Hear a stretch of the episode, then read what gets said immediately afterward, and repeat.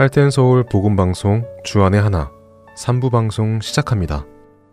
주안의 하나 3부에서는 노우호 목사님의 성경의 파노라마와 은혜의 설교가 준비되어 있습니다.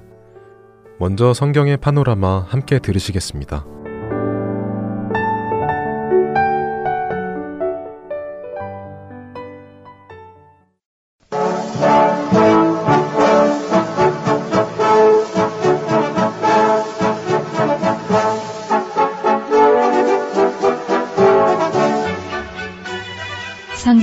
파노라마. 성경의 파노라마 이 시간 성경을 전체적으로 보고 있습니다. 노우호 목사님이십니다. 목사님 안녕하세요. 반갑습니다. 김성윤입니다.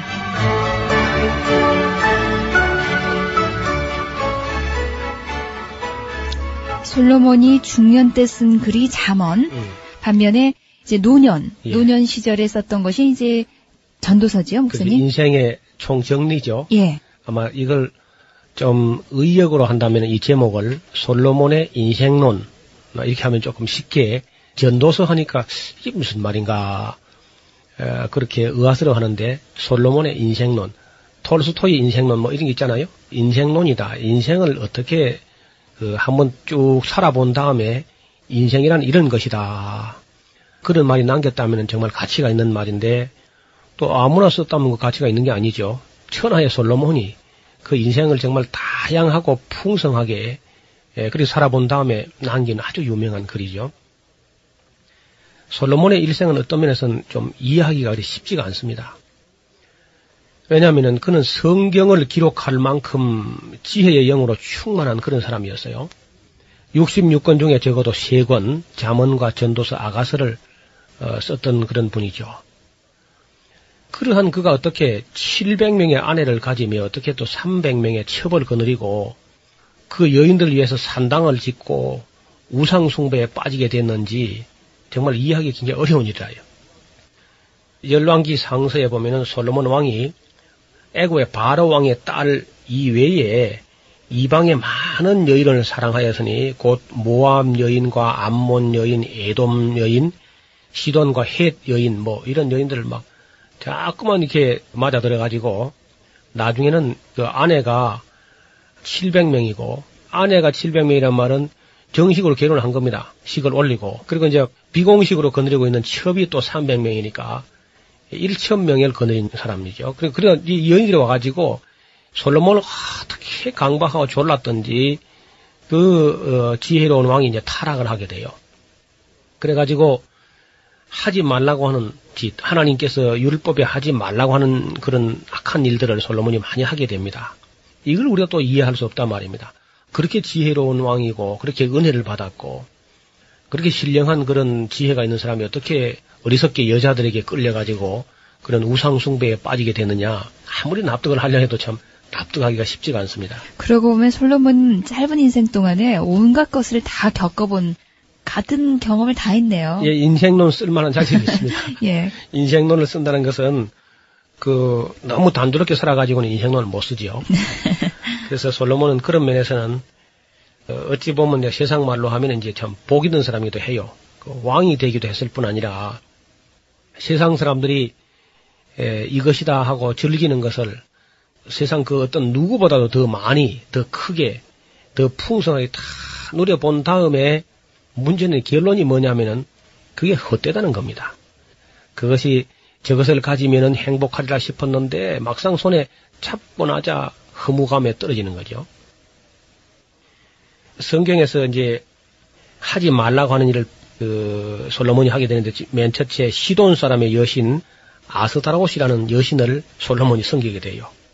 또 암몬 사람의 가정한 밀곰이라는 신을 또 섬기게 됐고 솔로몬이 여호와의 앞에서 악을 행하여 그 부친 다윗이 어, 여호와를 온전히 쫓음같이 하지 아니했고 나중에는 모압의 신 그모스 케모시라는 그런 신을 위해서 예루살렘 앞산에다가 케모시 신당을 갖다 짓습니다 또.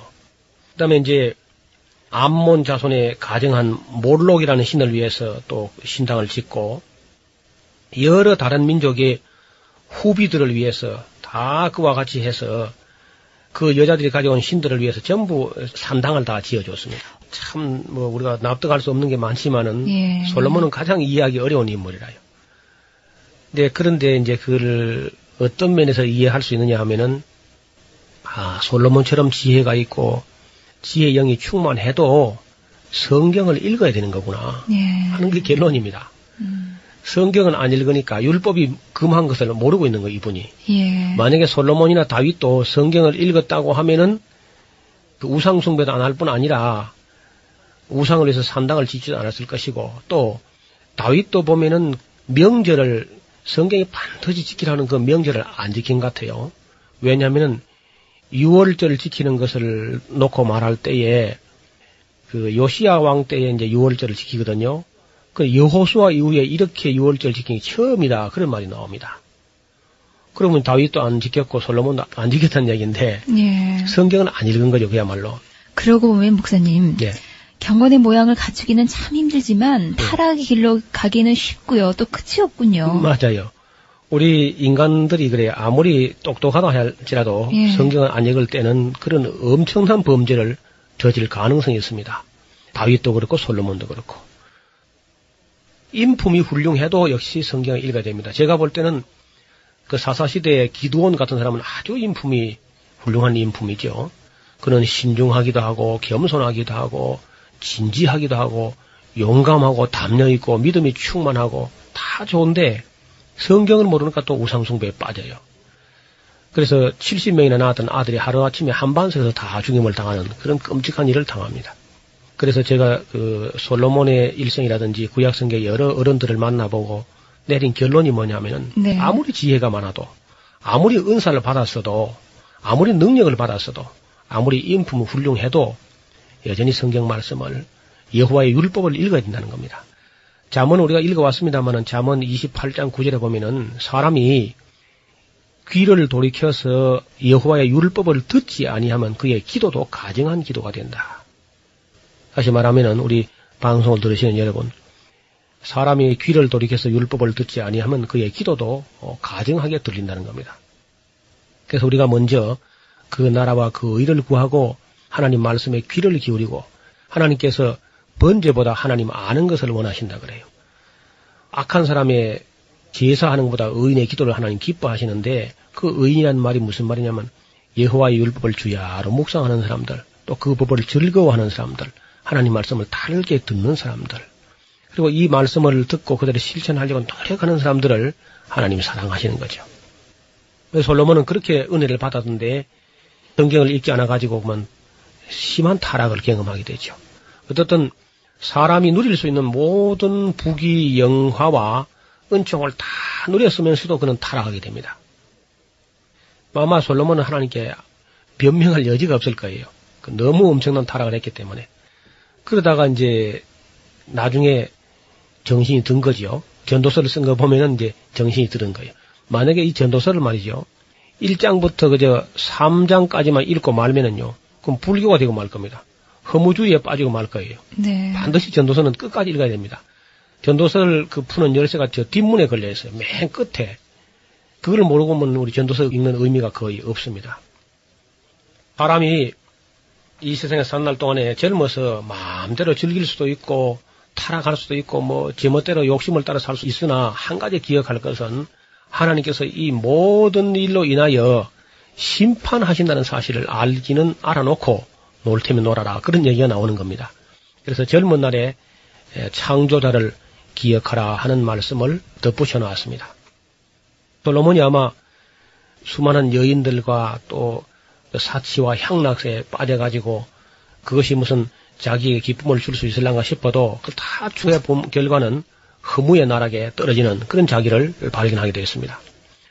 우리 솔로몬의 일생을 이제 간단하게 좀 요약을 하면요. 처음에는요, 완전히 하나님 중심으로 출발합니다. 네. 다시 말해 신본주의죠.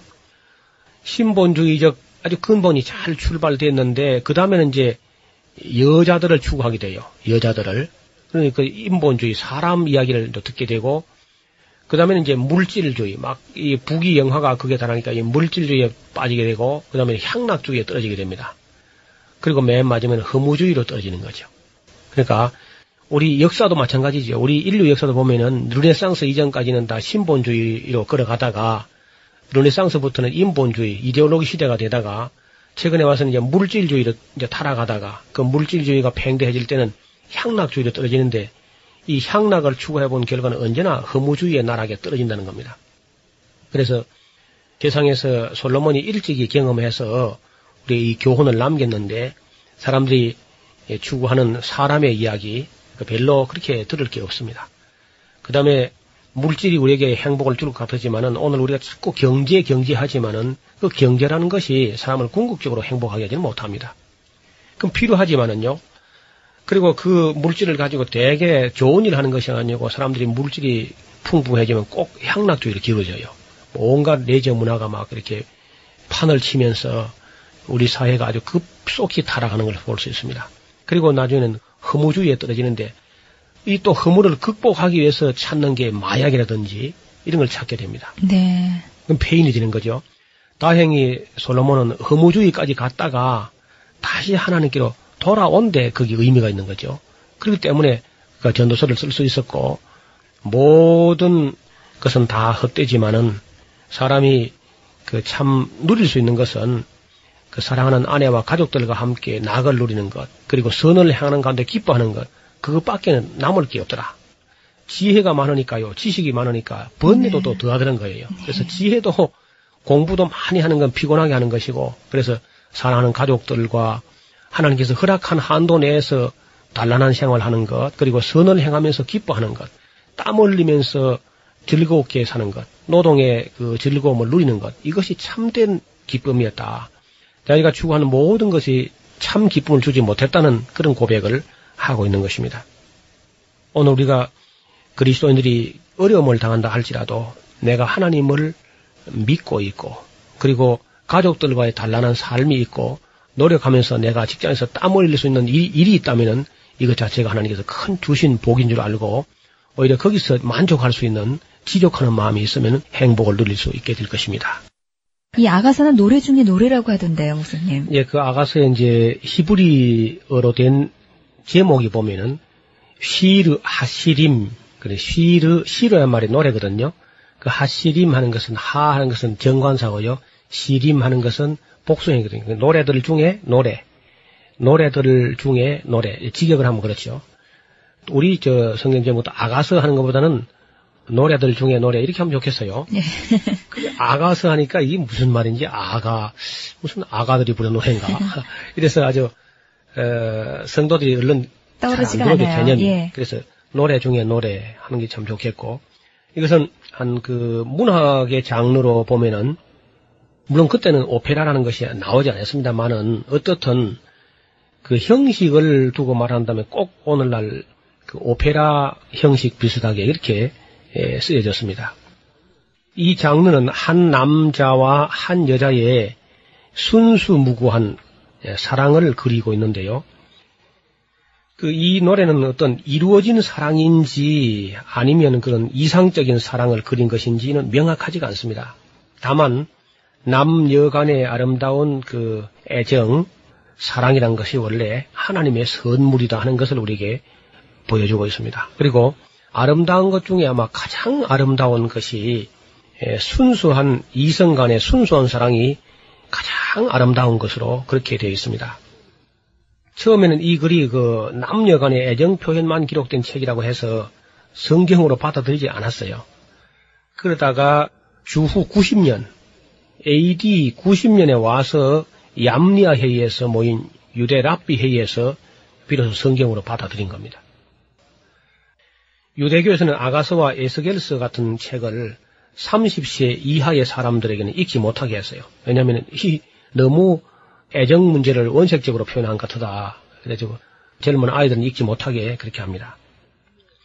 후에 기독교인들은 예수 그리스도가 교회를 사랑하는 그 사랑의 유비로 그렇게 이제 하나의 그 아날로기가 있는 것처럼 이렇게 해서 이제 의미를 해석하는데 제가 볼 때는 물론 그런 면이 있죠. 그 나중에 생각할 일이고 일단은 그 하나님께서 우리를 한 남자와 한 여자를 만드시되 그런 사랑으로 연합되게 그 아름다운 사랑을 풍부하셔서 그렇게 창조했다는 것을 이해하는 게 좋겠습니다.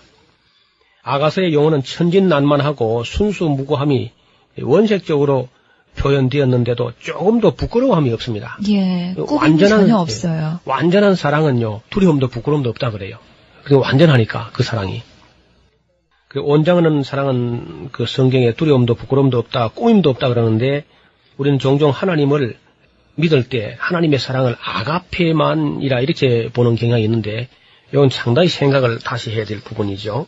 하나님께서는 우리가 마치 솔로몬이 술람미 여인을 사랑하듯이 하나님이 우리 인간을 사랑할 때 에로스와 같은 사랑을 가지고 정말로 사랑하십니다. 그 에로스의 특징이 뭐냐면 질투하는 거거든요. 아가페라는 건 질투가 없는 사랑이라요. 근데 하나님은요, 질투가 많거든요. 나는 질투하는 하나님이다. 어, 처음부터요. 예. 처음부터 하나님 아주 솔직히 나는 질투가 많은 하나님이다.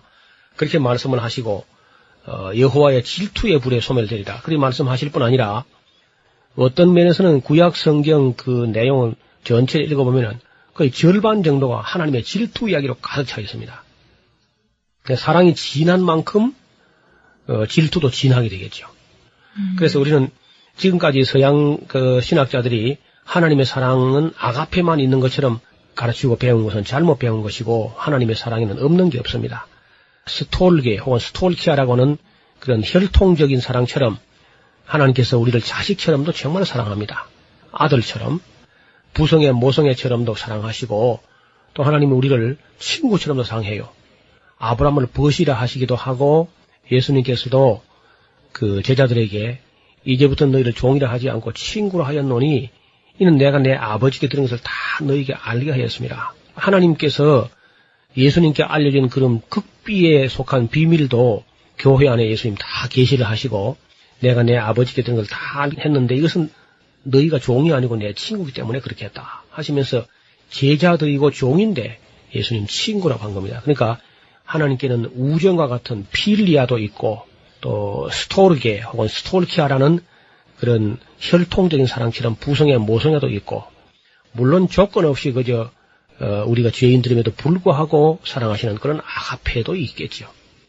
그리고 우리를 연인처럼 정말 솔로몬이 술람미 여인을 사랑하는 그런 에로스도 아주 강렬한 에로스를 가지고 하나님 우리를 사랑하신다는 것을 알게 되는 거죠.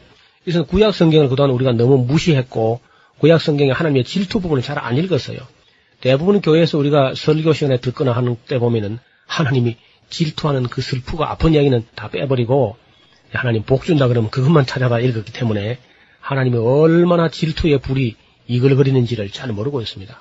사실은 지옥 불이 왜 일어나겠습니까? 지옥의 불도 사실은 하나님의 질투의 불이 그기다. 결국 끝까지 하나님의 사랑을 거절하는 하나님의 질투를 유발했던 그런 사람들이 하나님의 질투의 불인 지옥에 들어가서 영원히 탈 수밖에 없는 그런 이야기를 쓰고 있는 거거든요. 어떤 사람들은 아이고 하나님이 사랑의 하나님인데 영원히 지옥을 보낸다는 것은 그건 불합리하다. 어? 그 하나님을 하나님의 사랑을 모독하는 것이 아니냐 이렇게 말하고 싶은 사람들이 많이 있는가 봐요. 그래서 하나님의 질투가 얼마나 무서운지를 몰라서 하는 말입니다. 하나님의 사랑이 독생자를 죽이실 만큼 우리를 사랑하신다고 하면은 하나님의 질투도 마찬가지입니다. 지옥에다가 영원히 고통받게 하실 만큼 하나님의 질투가 무섭다는 사실을 동시에 알아야 되겠고 또 하나님의 공의도 역시 함께 알아놓는 게 좋겠습니다. 어떤 사람들은 하나님의 사랑만 맨날 들어왔기 때문에 쪼꼬레만 먹고 자랐기 때문에 하나님이 그 쓰디쓴 질투가 있다는 사실을 전혀 이해를 못해요. 그래서 대체적으로 구약 성경을 너무 등한히 했기 때문에 그렇다고 봅니다. 역사서와 함께 그 예언자들의 예언서를 잘 읽어보면은 하나님의 질투가 무지무지하게 무서운 그런 분으로 묘사되어 있습니다. 어떻든 이 아가서는 한 남자와 한 여자의 빼묻지 않은 그런 순수한 사랑일 때는 이렇게 아름다움이 그 사람들 심성 속에 그 사랑이라는 심성 속에 들어있다는 겁니다. 그리고 어떤 면에서는 사랑이라는 모든 사랑은 그 근원이 하나님이죠.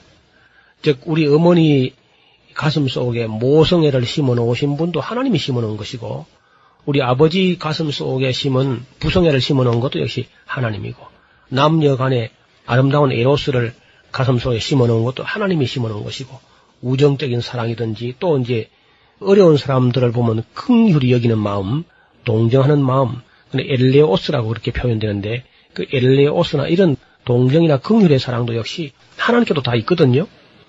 그러니까 인간에게 있는 사랑 치고 하나님께 없는 사랑은 없습니다. 모든 사랑이 하나님께 다 있는 거죠.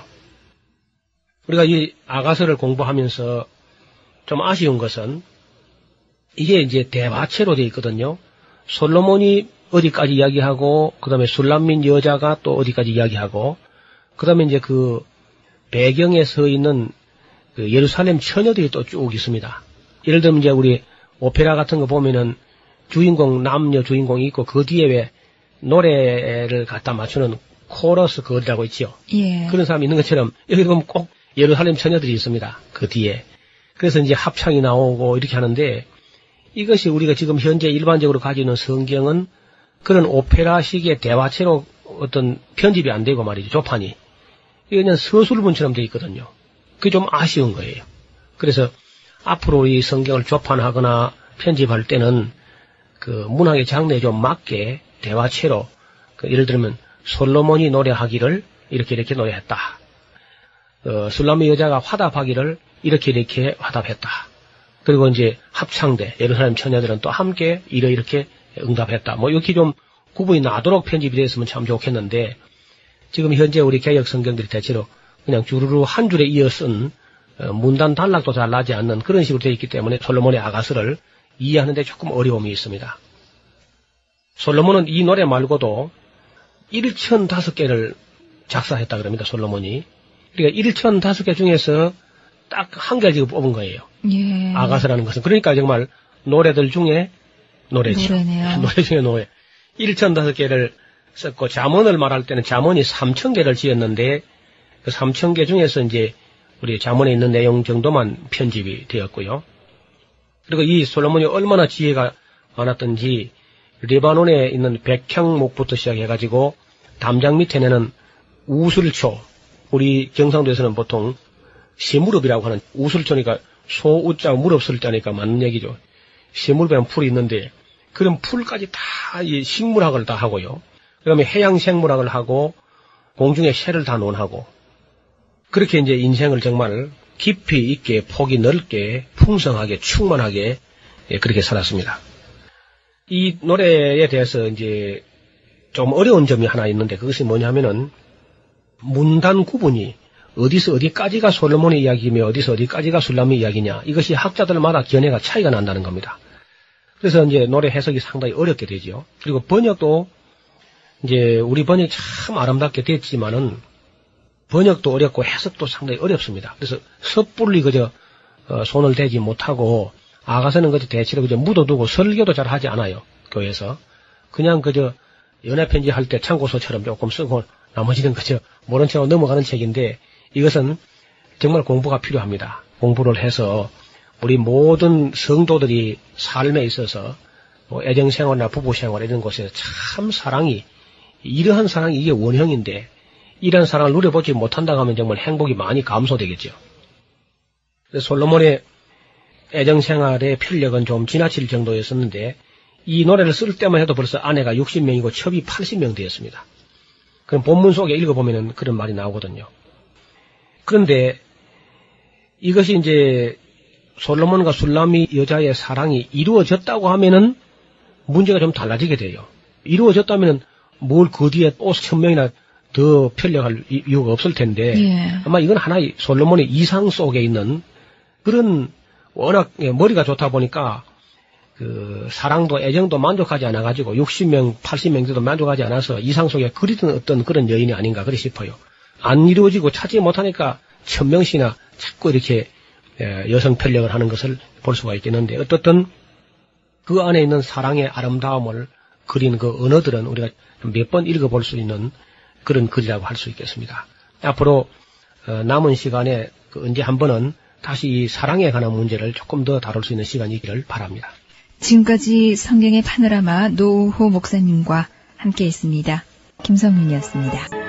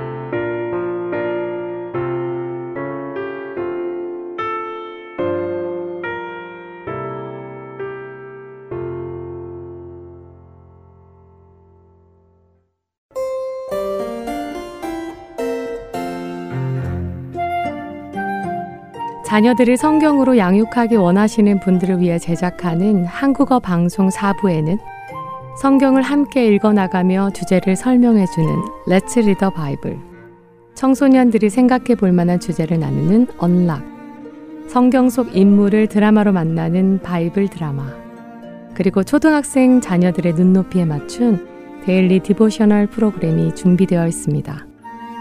한국어 방송 4부는 mp3와 앱, 팟캐스트와 홈페이지, 그리고 카카오톡으로 방송을 청취하실 수 있습니다.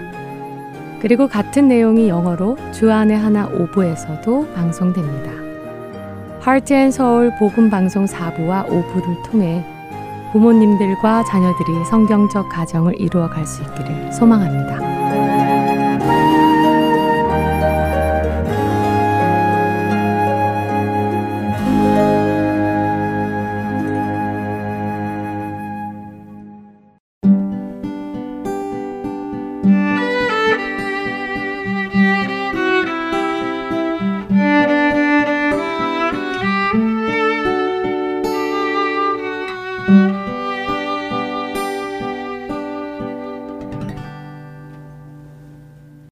은혜의 설교 말씀으로 이어드립니다.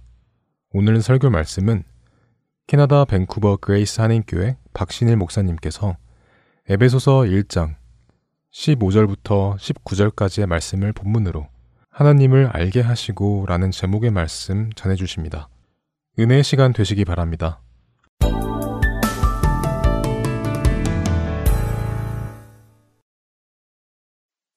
오늘 하나님 주시는 말씀은 에베소 1장 15절로 19절입니다.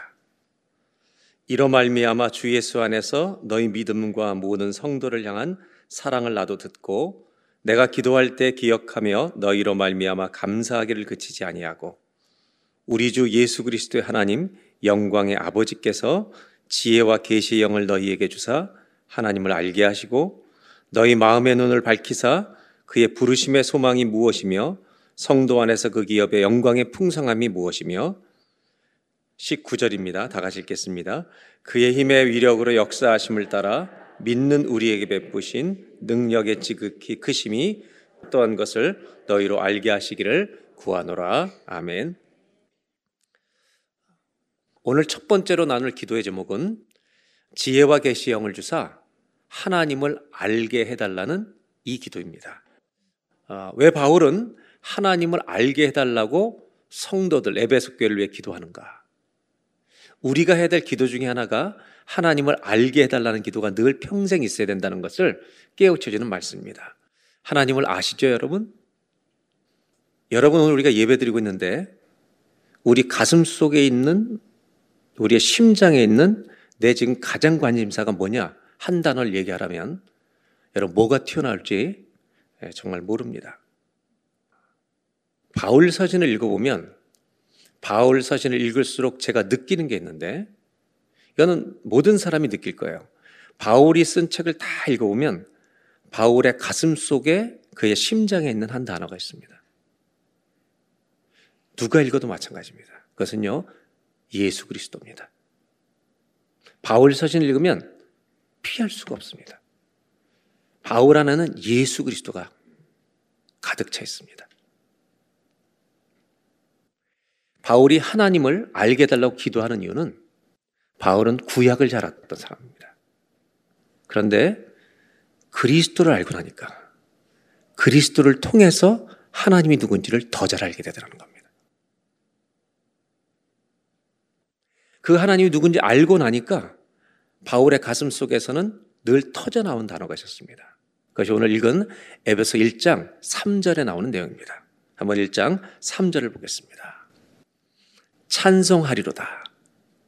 바울은요, 찬송이 가슴 속에 늘 있었습니다.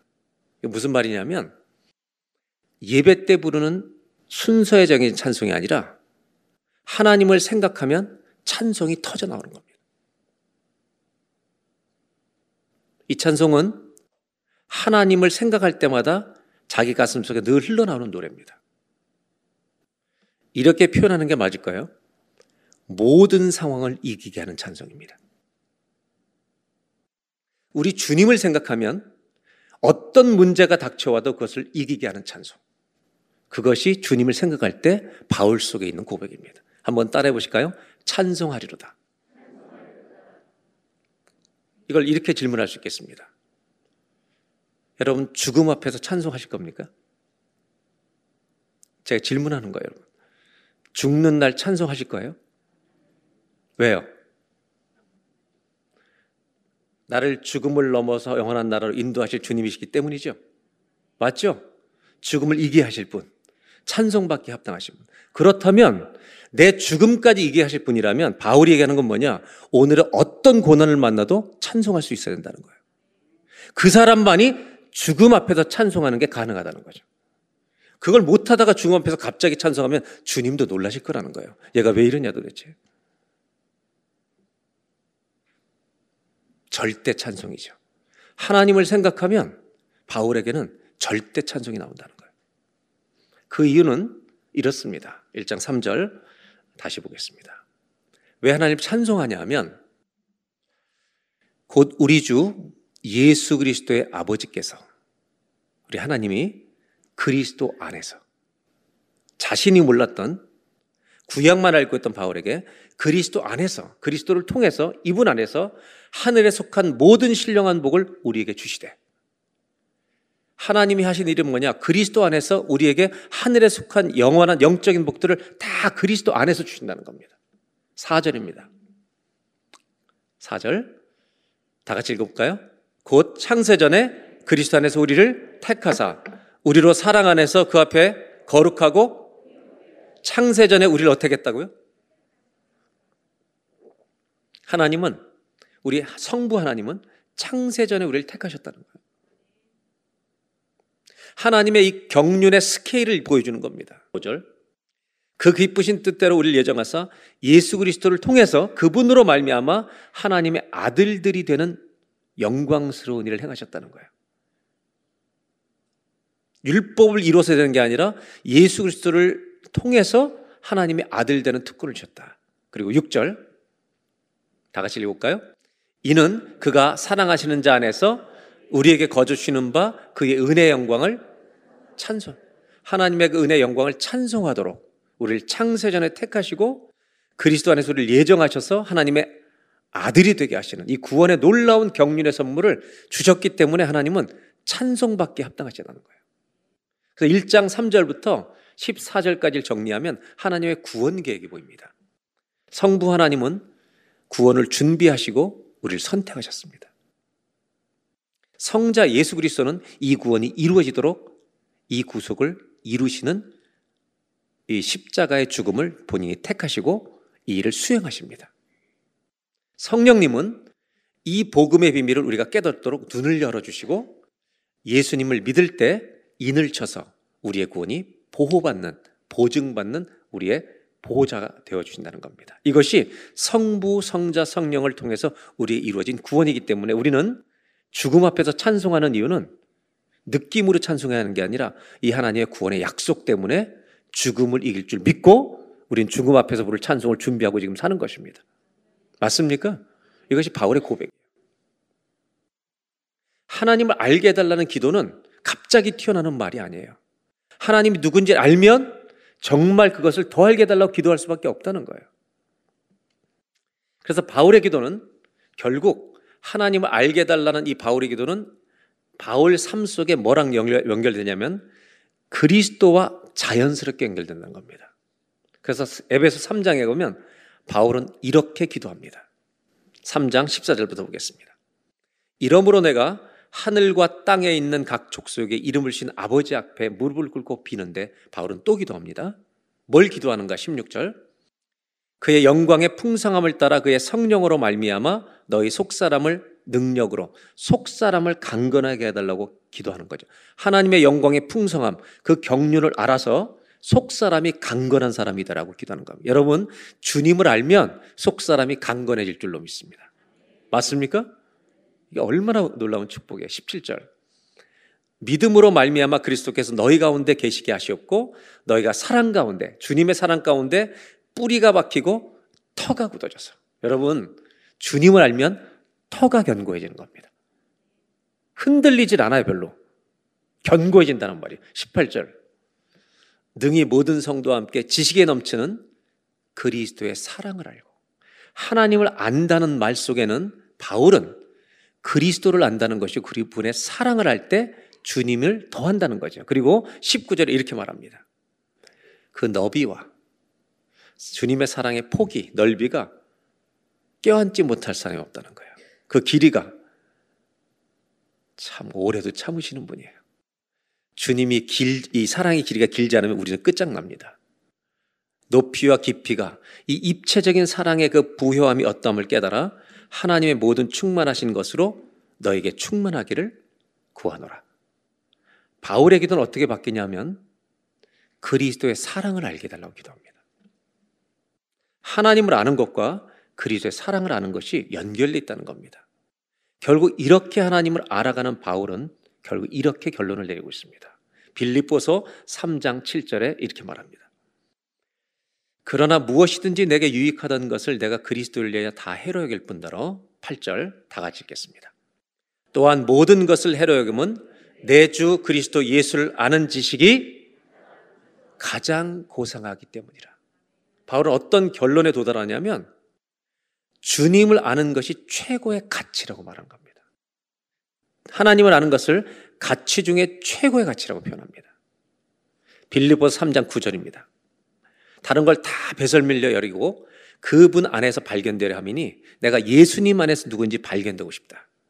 내가 가진 의로움은 그렇게 과거에 노력했던 율법에서 온 것이 아니요 오직 그리스도를 믿음으로 말미암는 것이니 믿음으로 예수님 믿음으로 하나님이 우리에게 덮여 주신 하나님으로부터 의라고 말합니다.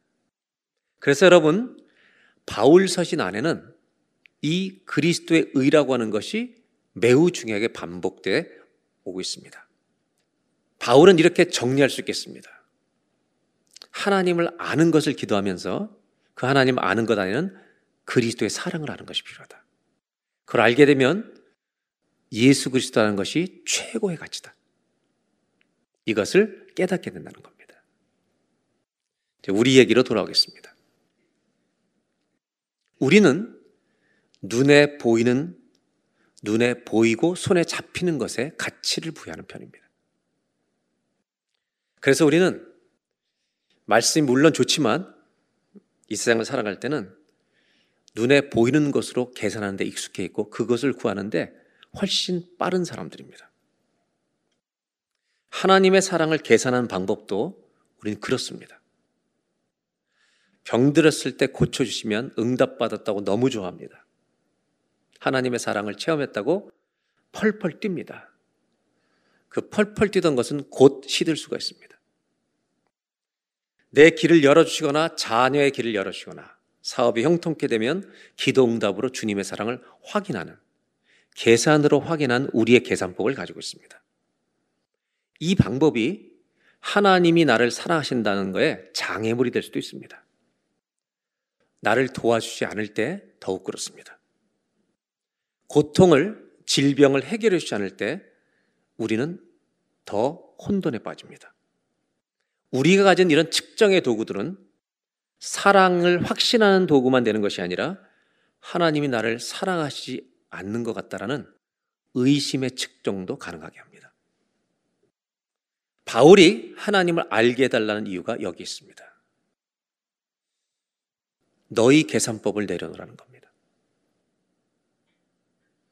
이 역사를 창조하신 하나님을 다시 바라보라는 겁니다. 창세전에 우리를 택하신 그 주님을 믿는 자리로 돌아가라는 겁니다. 그리스도를 보내주신 그 사랑은 여전히 흐르고 있다는 것입니다. 지금 어려운 일이 너희 앞에 있을지라도 모든 것이 합력하여 선을 이루게 하실 하나님의 경륜 속에 우리가 있음을 믿는 자리로 돌아가라는 것입니다. 이 하나님을 알면 어떤 일을 하는가? 바울이 왜 하나님 알게 해달라고 기도하는가? 여러분, 이 하나님을 알면 사람이 잠깐 회복되지 않습니다. 일시적으로 회복되는 게 아닙니다. 내 삶의 토대가, 기초가 바뀌어버리는 것입니다. 하나님의 사랑이 내 삶의 파운데이션, 토대가 되어버리는 것입니다. 이것이 복음이 하는 일입니다. 복음은 사람을 잠깐 회복시키는 게 아닙니다. 영원히 회복시키십니다. 내가 예수 믿을 때 복음이 믿을 때만 회복시키는 게 아니라 그 복음은 내가 모든 문제를 만날 때도 나를 회복시키는 오늘의 복음이고 영원한 복음입니다. 우리 생각 안에는 내 머릿속에는 하나님이 나를 사, 순간순간 사랑해 주신다는 체험과 신뢰가 있지만 동시에 하나님이 나를 덜 사랑하신다는 우리 가정을 덜 돌아보신다는 이런 의심이 공존하고 있습니다. 바울이 얘기하고 싶은 건 뭐냐? 이 두 차이점을 좁히는 길은 눈에 보이는 일이 잘 되는 것에 있지 않다는 것입니다. 하나님을 아는 것에 달려 있다는 것입니다. 이 차이를 좁히는 길은 창조주를 아는 것, 구원자를 아는 것, 내가 넘어지고 어려지고 문제에 둘러싸여 있지만 여전히 선한 목자로 나를 인도하시는 인도라 주님을 아는 것, 거기에 이 차이가 좁혀지는 역사가 있다는 것입니다. 바울의 첫 기도는 하나님을 알게 해달라는 것입니다. 왜요? 제가 나누고 싶은 첫 번째 메시지겠습니다. 하나님을 아는 것은 우리 삶의 기초가 바뀌는 것이기 때문입니다. 주님을 아는 것은요, 내 토대가 바뀌는 겁니다. foundation, foundation 전체가 바뀌는 거예요. 이 일이 우리에게 일어난 줄로 믿습니다. 잊지 말라는 겁니다. 헤매지 말라는 겁니다. 돈은 돈의 자리에 있어야 하는 겁니다. 자식은 자녀의 자리에 있어야 되는 겁니다. 사업은 사업의 자리에 있어야 되는 겁니다. 병은 병의 자리에 있어야 되는 겁니다. 그런데 이것들이 주인처럼 행세하고 왕노릇하는 때가 너무 많다는 거. 왜? 하나님을 모르니까 그것이 내 삶의 토대인 것처럼. 하나님을 아는 자는 그것을 토대로 삼지 않습니다. 주님이 우리의 기초가 되십니다. 주님의 사랑 위에 우리는 오늘도 서 있는 줄로 믿습니다. 그래서 구약의 선지자들도 얼마나 많이 노래했는지 아세요? 이 백성이 말한 것이 하나님을 아는 지식이 없어서 망한다. 알자. 우리가 알자. 힘써 여호와를 알자. 심지어 종교 생활을 반복하지만 정말 그런 하나님을 신뢰하는 삶을 신뢰하는 것을 가지고 살지 못하는 그런 이스라엘 백성을 향해 호세하는 6장 6절에 이렇게 얘기했습니다. 하나님 마음을 전달해 준 거죠. 나는 주님 사랑하는 것, 인애를 원하고 사람들을 사랑하고 인애 사랑을 원하지 제사를 더 원하는 게 아니다. 나는 번제 너희들의 예배보다 하나님을 아는 것을 원한다. 여러분 하나님 아는 자리로 돌아가는 이근혜가 있기를 바라고요. 하나님을 더 많이 더 깊이 알아가는 복이 멈추지 않기를 바랍니다. 예레미야 선자는 더 명확하게 말합니다. 9장 23절 24절 이렇게 말하죠. 여호와께서 이와 같이 말씀하실 때 똑똑한 사람 지혜 자랑하지 마라. 용사는 힘 자랑하지 마라. 부자는 돈 자랑하지 마라. 24절 자랑하는 자는 이것으로 자랑할지니 나를 아는 것 여호와가 누군지 이거 자랑해라.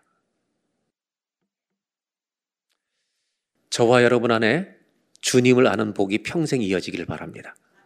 그래서 지혜 문학은 어떤 결론을 내리고 있냐면 여호와를 경외하는 것이 지식과 모든 지혜의 foundation이다. foundation이다. 하나님을 아는 것은요, 내 삶의 토대가 바뀌는 겁니다. 하나님 위에 서 있는 저와 여러분 되시기를 바랍니다. 하나님을 알게 달라는 바울의 두 번째 기도의 이유가 무엇인가를 생각해 봅니다. 질문 하나를 해야만 이것은 우리가 생각해 볼 수 있습니다. 잘 대답하셔야 합니다. 바울은 그전 이름이 뭐였죠? 사울은 바울은 사울 시절에 예수님을 좋아했던 분입니까? 싫어했던 분입니까? 얼만큼 싫어했습니까? 몹시 싫어해서 예수를 믿는 사람을 잡아가두는 인간이었습니다.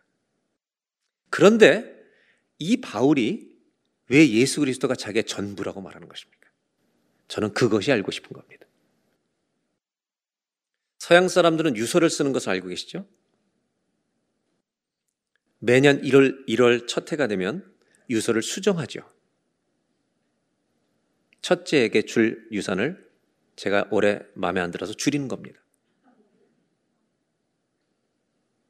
만일 바울이 사울이었을 때 하나님이 사울을 바라보면서 하늘나라의 유산을 주고 싶으셨을까?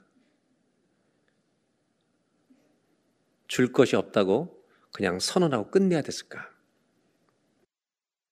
바울, 바울이 사울 시절에 하는 일을 보면 하나님은 그에게 은혜를 베푸시면 안 되는 사람입니다.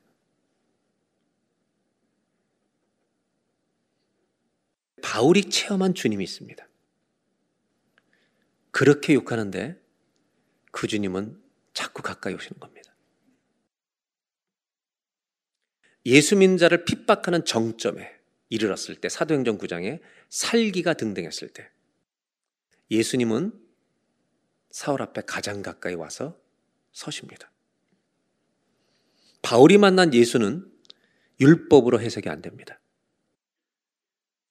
자신을 핍박하는 원수에게 달려오시고 껴안아 주시는 분이기 때문입니다. 이분은 율법을 뛰어넘는 사랑으로 오신 것입니다. 우리는 서로 많은 사람을 만나고 공동체 생활합니다. 정말 좋은 사람, 훌륭한 사람도 참 많습니다. 그러나 모든 사람 안에는 치명적 약점을 가지고 있습니다. 고집불통의 성격을 가진 사람을 우리는 만납니다. 그리고도 신앙생활을 합니다. 돈밖에 모르는 교인을 만납니다. 교회를 다니지만 예, 돈밖에 모릅니다. 남을 욕하는 것이 그냥 일상이 되어버린 사람이 있습니다. 그리고도 교회 와서 찬송을 열심히 부릅니다. 앉기만 하면 평생 아침부터 저녁까지 불평만 하는 사람이 있습니다. 그리고 주님을 사랑한다고 고백합니다. 이런 신앙적 불균형을 우리는 너무나 오래 가지고 살아왔는지 모릅니다. 하나님이 유업을 준비해 두신 것이 있다면 이제는 포기하셨을 법합니다. 우리가 이렇게 말해야 합니다. 하나님, 이제는 저를 포기하셔도 됩니다. 저를 버리셔도 할 말이 없습니다. 이것이 우리가 드려야 할 고백입니다. 바울은 예수님 만나기 전 그런 절망의 밤에 있었습니다. 심판 앞에 있으면서도 의로운 줄 알았던 자기 자신은 예수 믿는 자를 핍박하던 자리에 있었습니다. 근데 절묘하게 주님은 그날 오셨습니다. 그리고 바울은 쓰러졌습니다. 그 예수님이 자기의 이름을 부른 순간 자신의 비참함을 발견합니다. 사람들에게 보이려고 했던 의, 그러나 그 안에 숨어 있던 죄성을 다 보게 된 겁니다. 그리고 은혜가 필요한 자임을 깨닫습니다. 율법으로 의롭담을 받을 수 없는 자신을 깨닫습니다. 그래서 바울 서신에는 주님의 의, 주님의 의를 그렇게 많이 기록하고 있습니다. 복음이라고 하는 것은 절망의 날에 그 빛을 진짜 말하는 것입니다. 어둠 속에 꺼내 주셔야만 복음입니다. 구약 학자 중에 크리스토퍼 라이트라고 하는 분이 있는데 이분은 참 교회 기여를 많이 하신 분이에요. 그래서 어떤 분은 이분을 일컬어 교회에 주신 선물 같은 존재라고 글을 쓰기도 합니다. 이분이 쓴 책 중에 얇은 책이 하나 있는데 구약 성경 전체를 일곱 문장으로 정리합니다. 일곱 문장으로 쓴 seven sentence로 쓴 구약 성경입니다. 일곱 개를 뭐라고 썼을 것 같아요? 첫 번째가 창조, 태초에 하나님이 천지를 창조하시니라. 두 번째가 아브라함. 아브라함으로 말미암아 모든 민족이 복을 받으리라. 세 번째 출애굽. 너희가 애국에서 종되었던 너희를 인도해낸 나 여호와니라. 창조, 아브라함, 출애굽. 그 다음이 뭔지 아세요? 다윗. 하나님의 마음에 합한 자를 지도자로 세우셨다는 것입니다. 이 네 번째입니다. 다섯 번째는 예언서입니다. 미가서를 통해서 하나님은 정의가, 공의가 이 땅에 흐르기를 원하신다는 것이 다섯 번째 하나님 앞에 겸손하게 행하라는 것입니다. 여섯 번째를 생략하고 일곱 번째를 얘기하면 일곱 번째는 시편과 지혜서. 한 문장으로 뭐라 하는지 아세요? 여호와는 나의 목자시니. 그럼 여섯 번째는 뭘까? 이분이 쓴 여섯 번째는요, 복음입니다. 구약 성경의 일곱 센테지 중에 여섯 번째 문장은 복음. 이사야서에 좋은 소식을 전하며 산을 넘는 발이 어찌 그리 아름다운지요. 망한 사람들에게 굿뉴스를 가지고는 그 사람들의 발이 얼마나 아름다운가. 구약에 복음이 있다는 것입니다.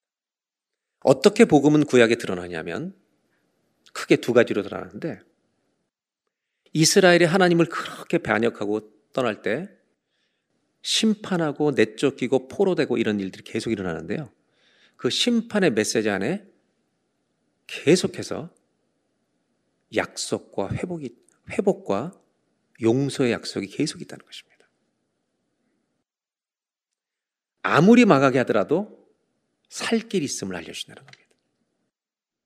두 번째는 이스라엘 백성들이 바벨론 포로에 끌려갔을 때 멸망당합니다. 그때 하나님의 구원과 회복이 있음을 노래합니다. 여러분, 망해 있는 나라들에게 우리나라가 회복된다는 소식을 가져오는 게 얼마나 기쁜 소식입니까? 이런 방법으로 복음이 전달돼요. 그리고 예레미야서에는 너희가 부르짖으면 우리가 알지 못하는 크고 비밀한 응답으로 보이시리라. 이것이 회복에 대한 약속들입니다. 결국 구약 안에 있는 이 기쁜 소식들은 현실에 있는 정말 못되고 나쁜 배경에 의해서 강조되는 것입니다. 아픔과 절망을 느낄 때 우리는 비로소 좋은 소식을 받을 수 있는 준비가 되어 있는 것입니다. 예레미야의 한 사건은 이것을 우리에게 보여주고 있습니다. 예레미야 선지자는 이 민족이 망한다는 눈물의 선지자입니다. 그리고 예레미야는 감옥에 갇히고요. 예루살렘은 포위되었습니다. 이제 망합니다. 하나님이 말씀 주셨기 때문에. 그런데 하나님이 예레미야에게 특별한 부탁을 하시는데 여기에 믿음의 한 사건이 일어납니다. 예레미야 32장 25절을 보겠습니다. 주 여호와여 주께서 내게 은으로 밭을 사며 증인을 세우라. 여러분 지금 감옥에 있는 예레미야에게 주님께서 뭐라고 하냐면 은으로 뭐를 사라고요? 빼앗길 땅에 밭을 사라는 겁니다. 갈대인 바벨론 사람들이 와서 이 땅을 다 차지할 텐데 땅을 사라는 것입니다.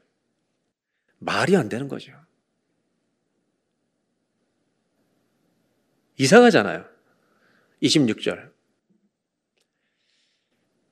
이 예레미야는 아 갈대내 넘기는데 이걸 왜 삽니까? 그렇게 얘기하는 거죠. 그때 여호와의 말씀이 예레미야에게 임하여 이르시되 27절 나는 여호와여 모든 육체 하나님이라 내게 할 수 없는 일이 있겠느냐 이게 복음입니다. 그래서 에레미야는요 은볕색에 남지도 않은 걸 가지고 밭을 삽니다. 저게 무슨 믿음인지 아세요? 하나님이 이 땅을 찾아내신다는 것입니다. 예레미야는 죽고 자녀도 없습니다. 후손들의 땅이 될 것이라는 약속입니다. 믿음의 행동을 하는 것입니다. 한 번만 따라 하실까요? 나는 여호와여 모든 육체 하나님이라 내게 할 수 없는 일이 있겠느냐 이분이 우리 하나님이십니다. 복음을 가진 자는요 눈에 보이지 않는 것에 투자할 수 있습니다. 구약의 예언 안에는 이런 좋은 소식의 내용들이 선포되는데 크리스퍼 라이트가 얘기하는 이겁니다. 이 예언들 중에는 예수 그리스도만이 성취할 수 있는 것들이 있다. 구약의 말씀들 안에 그 예언서 안에 오직 메시아로 오실 예수님만이 성취할 수 있는 약속들이 있다. 그것이 복음이라는 겁니다. 즉 예언서의 말씀 속에는 주 예수 그리스도 안에서만 온전히 이루어질 것들이 그 복음들이 감춰져 있음을 말하고 있다는 것입니다.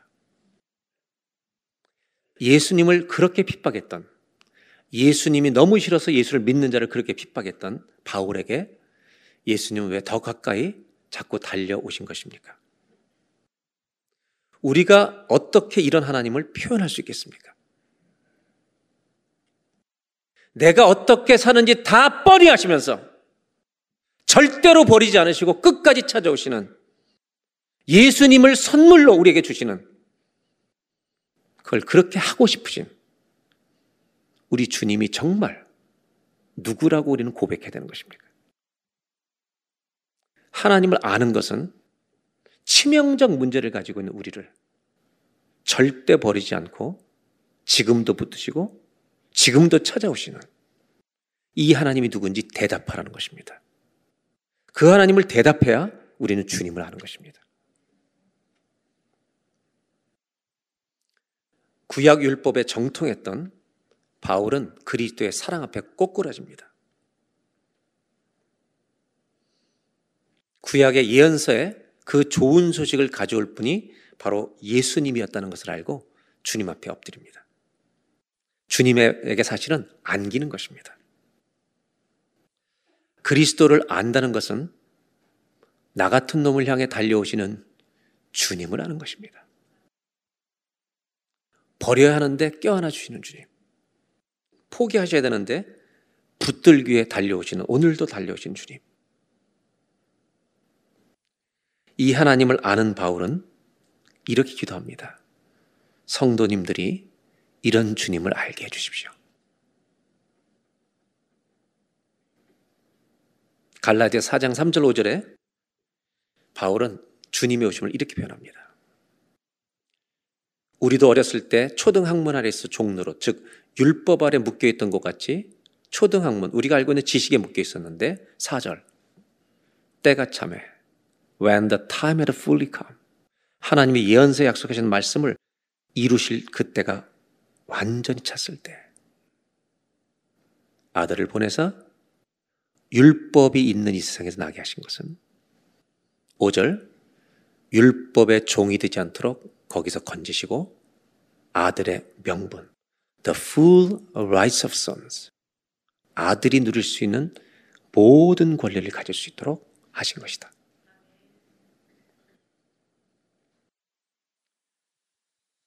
바울을 이렇게 만난 하나님을 이렇게 만난 바울은 자기 자신에게 하나님이 어떤 분이셨을까? 자, 이렇게 설명할 수 있다고 생각합니다. 그렇게 못된 짓 하는데 달려오셨잖아요. 이 주님을 알고 나니까 바울은 결심했어요. 나는 이제 주님께로 달려갈 거야. 그게 표대를 향하여요. 나는 목적지가 정해졌어요.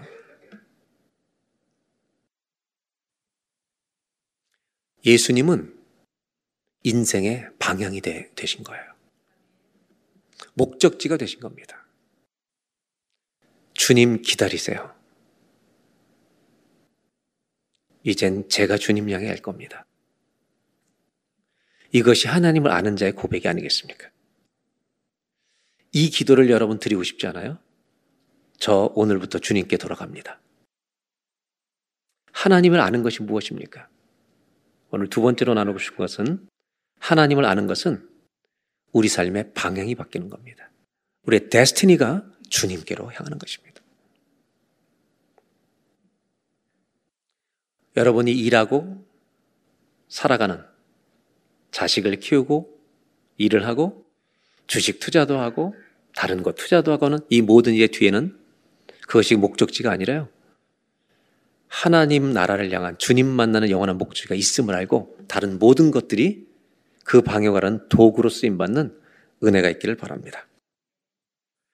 저는 그래서 여러분들과 함께 오늘 기도하고 싶은 것이 우리 삶의 방향이 늘 하나님께로 향하게 해달라는 기도입니다. 마지막 나누고 싶은 게 있습니다. 바울은 주님을 알고 나니까 달라진 게 있어요. 피가 달라졌어요. 그 피에 주님의 사랑이 흐르고 있어요. 그래서 그리스도의 사랑이 나를 감고 한다고 고백해요. 바울선을 다 읽어보면 그를 움직이게 하는 모든 것이 주님의 사랑이에요. 주님을 아는가, 아니까. 그런데 이걸 알기 때문에 또 하나 반대로 나타나는 게 있어요. 이게 뭐냐면 내 안에 그렇게 안 하려고 하는 갈등이 있음을 보게 돼요. 이것이 바울 서신에 다 있죠. 성령의 소욕과 육체의 소욕이 갈등을 일으켜요. 근데 이 갈등을 계속 갈등하면서 하는 것이 아니라 이렇게 고백합니다. 고린도전서 9장 27절. 내가 내 몸을 쳐 복종하게 하면 내가 남에게 전파한 후에 자신이 도리어 버림당할까 두려워합니다. 나는 내 몸을 쳐서 복종하며 살겠다. 왜냐하면 이 벌 전하다가 내가 버림받을까 두렵다. 내 멋대로 살다가. 이 말은 경주자의 비유를 들면서 이 다음에 하는 말입니다. 즉 하나님 주실 상이 있는데 규칙에 맞게 뛰지 않으면 상 못 받는다. 하나님의 상을 받을 수 있는 삶을 살라는 것입니다. 내 표현이 너무 자극적이에요. 나를 맨날 쳐서 복종한다. 무슨 세디즘도 아니고. 아, 나를 쳐서 복종한다 그러니까 여러분 이 말씀 읽으면요. 내가 이거 따라가도 될까? 이런 근심을 하는 분도 있어요. 저는 이런 자극적인 메시지가 올 때마다 이런 생각을 해요. 뭘 말씀하시냐는 걸까? 물론 절제하라는 말이죠. 기도로 절제하라. 영적 싸움을 싸워라. 충분히 해요. 그런데 자극적이에요. 몸을 치라고. 저는 이걸 이렇게 해석합니다. 하나님을 알 때, 하나님을 사랑할 때 그 사람에 나타나는 증거들, 사인들이 있는데 정신 차린다는 겁니다. 이 말을 저는 이렇게 듣습니다. 정신 차려라. 정신 똑바로 차리고 살아. 하나님이 누구신지 아는 사람은요, 영이 깨어난다는 말이에요. 하나님을 아는 사람만이 내 영이 깨어서 복종하고 싶은 거죠. 해이해지면 내멋 따라 사는데 익숙한 겁니다. 우리는요, 놔두면 어디로 갈지 모릅니다. 한번 따라 하시까 나는, 나는 죽을 때까지 럭비공이다. 귀 있는 자는 들을지어다. 하나님을 알게 해달라는 기도가 무슨 뜻인가? 하나님, 매일 깨어있게 해주십시오. 바울에게 흘렀던 것처럼 주님의 피가 우리에게도 흐르게 해주십시오. 마지막으로 한번 따라 하시죠. 이거는. 하나님을 아는 것은 내 영혼이 날마다 깨어있는 것입니다. 아멘. 주님을 아는 교회가 되시길 바랍니다. 이것이 저와 여러분들의 기도가 되시길 바랍니다. 하나님 아버지, 주님을 알게 해 주십시오. 왜 알아야 되는지 알게 해 주십시오, 하나님. 이제 버리시고 포기하셔도 되는데, 그렇게 붙들고 찾아오시는 그 주님이 누구신지 고백하게 해 주십시오. 하나님은 나의 모든 것 되십니다. 전부이십니다. 주님 기다리세요. 이제 우리가 갈 겁니다. 방황하지 않게 하시고 내 영을 날마다 깨워주셔서 내 몸을 쳐서 복종하여 정말 주님을 기쁘시게 하는 그런 사람 될 수 있도록 오늘 이 예배를 통해 저를 고쳐주시옵소서. 예수님의 이름으로 기도합니다.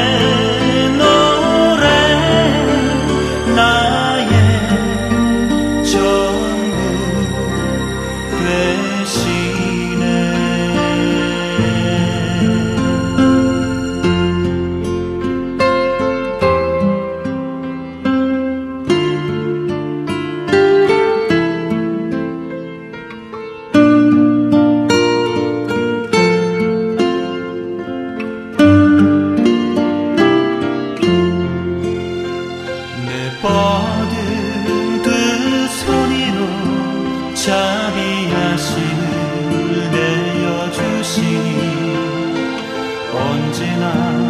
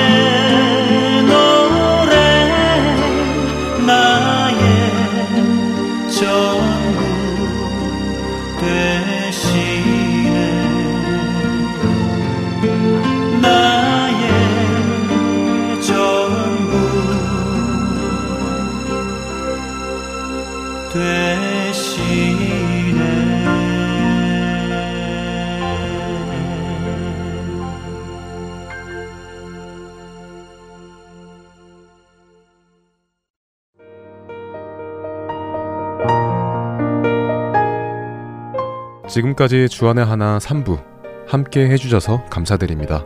다른 방송들을 더 듣고 싶으신 분들은 홈페이지 www.할테앤서울.org에서 특별 방송을 클릭하셔서 들으실 수 있습니다.